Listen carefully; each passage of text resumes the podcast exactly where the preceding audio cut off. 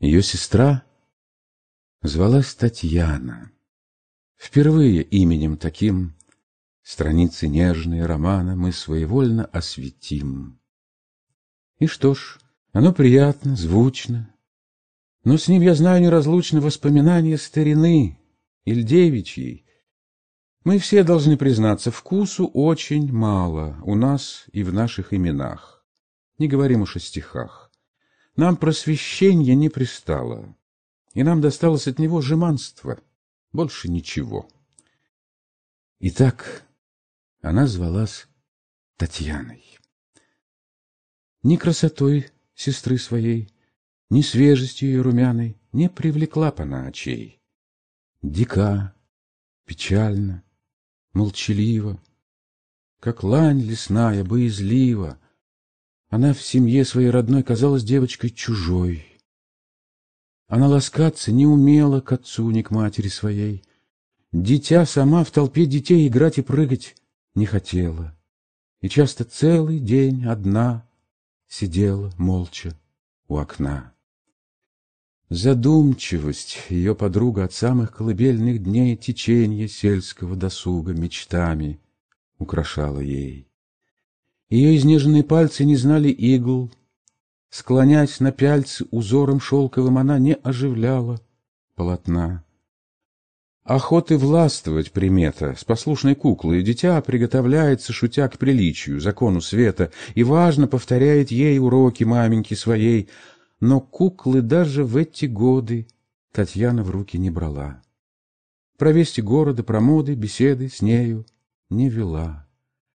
И были детские проказы ей чужды, страшные рассказы. Зимою в темноте ночей пленяли больше сердце ей. Когда же няня собирала для Ольги на широкий луг всех маленьких ее подруг, она в горелке не играла. Ей скучен был и звонкий смех, и шум их ветреных утех. Она любила на балконе предупреждать зари восход, когда на бледном небосклоне звезд исчезает хоровод, и тихо край земли светлеет, и вестник утра ветер веет, и всходит постепенно день. Зимой, когда ночная тень полмиром доли обладает, И доли в праздной тишине при отуманенной луне Восток ленивый почивает, В привычный час пробуждена, Вставала при свечах она. Ей рано нравились романы, Они ей заменяли все. Она влюблялась в обманы и Ричардсона, и Руссо.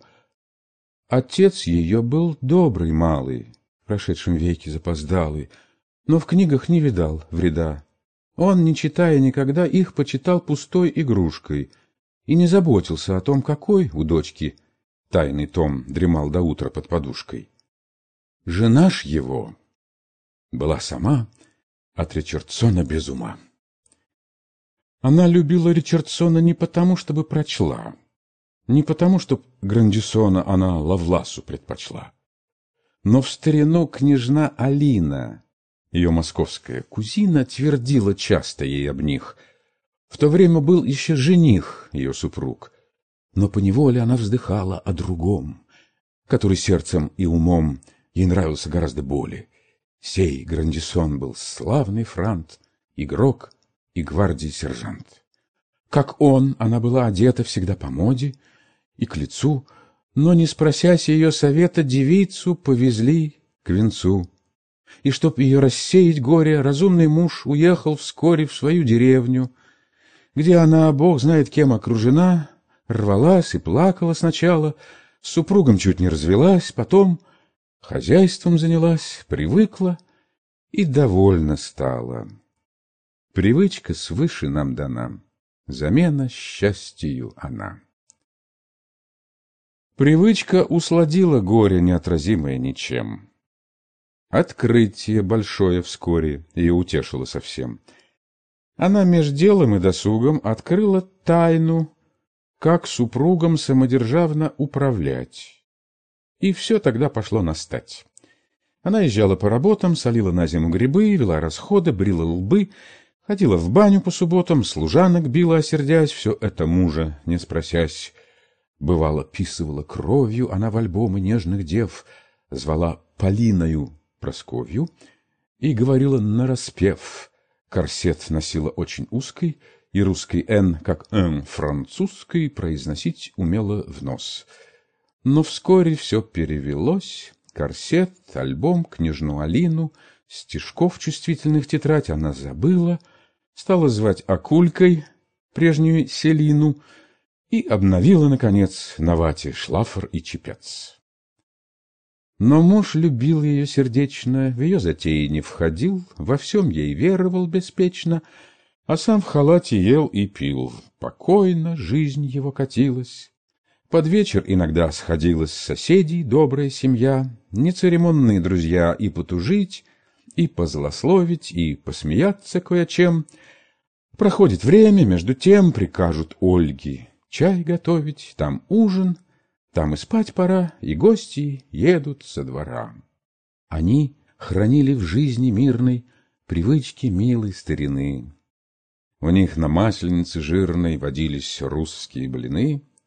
Два раза в год они говели, любили круглые качели, подблюдные песни, хоровод. В день Троицын, когда народ, зевая, слушает молебен, умильно на пучок зари они роняли слезки три. Им квас, как воздух, был потребен, и за столом у них гостям носили блюда по чинам. И так они старели оба, и отворились, наконец, перед супругом двери гроба, и новый он приял венец. Он умер в час перед обедом, оплаканный своим соседом, детьми и верной женой, чистосердечней, чем иной. Он был простой и добрый барин, и там, где прах его лежит, надгробный памятник гласит «Смиренный грешник Дмитрий Ларин» Господний раб и бригадир Под камнем сим вкушает мир.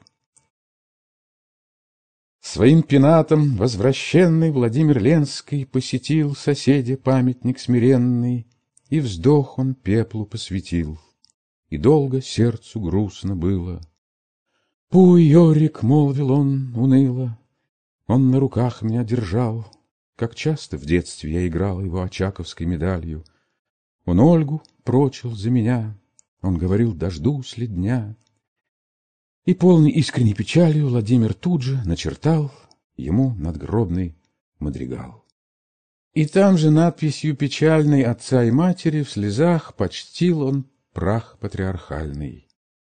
Увы, на жизненных браздах Мгновенной жатвой поколения По тайной воле провидения Восходят, зреют и падут другие им во след идут. Так наше ветреное племя растет, волнуется, кипит, и к гробу прадедов теснит. Придет, придет и наше время, и наши внуки в добрый час из мира вытеснят и нас. Пока мест упивайтесь ею, сей легкой жизнью, друзья. Ее ничтожность разумею, и мало к ней привязан я.